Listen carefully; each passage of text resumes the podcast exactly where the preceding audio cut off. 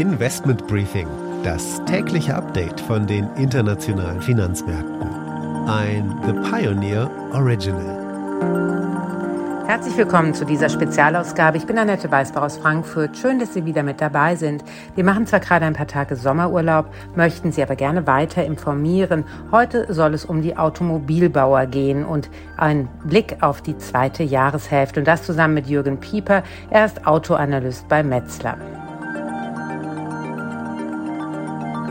Ja, die großen Themen des zweiten Halbjahres werden ja, zum überwiegenden Teil die Themen des ersten Halbjahres sein. Das heißt, viele Zulieferprobleme, viele Knappheiten, äh, sehr stark steigende Rohstoffpreise, was für mich das größte Problem ist. Die Märkte, die Gesamtwirtschaft in vielen Märkten äh, fängt ja auch an zu schwächeln. Das Konsumentenvertrauen geht in die Knie. Das merkt man bei den Auftragseingängen. Ja, die Auftragsbestände sind sehr hoch. Die Auftragseingänge fangen an zu schwächeln. Und äh, dazu haben wir, wenn man so will, das große langfristige Bild, äh, das ganz große Thema Klimaschutz was die Autos halt mehr und mehr dazu zwingt, äh, sich umzustellen auf, auf E-Mobilität. Und das ist eben ein Prozess, der auch aufwendig ist, der teuer ist, der sozusagen im Hintergrund läuft. Und wenn nicht im Moment die Preise so erfreulich hoch wären aus Sicht der Industrie, dann würde sicherlich vieles sichtbar werden in schwachen Ergebnissen. Aber die Preise, die guten Preise retten sie sozusagen.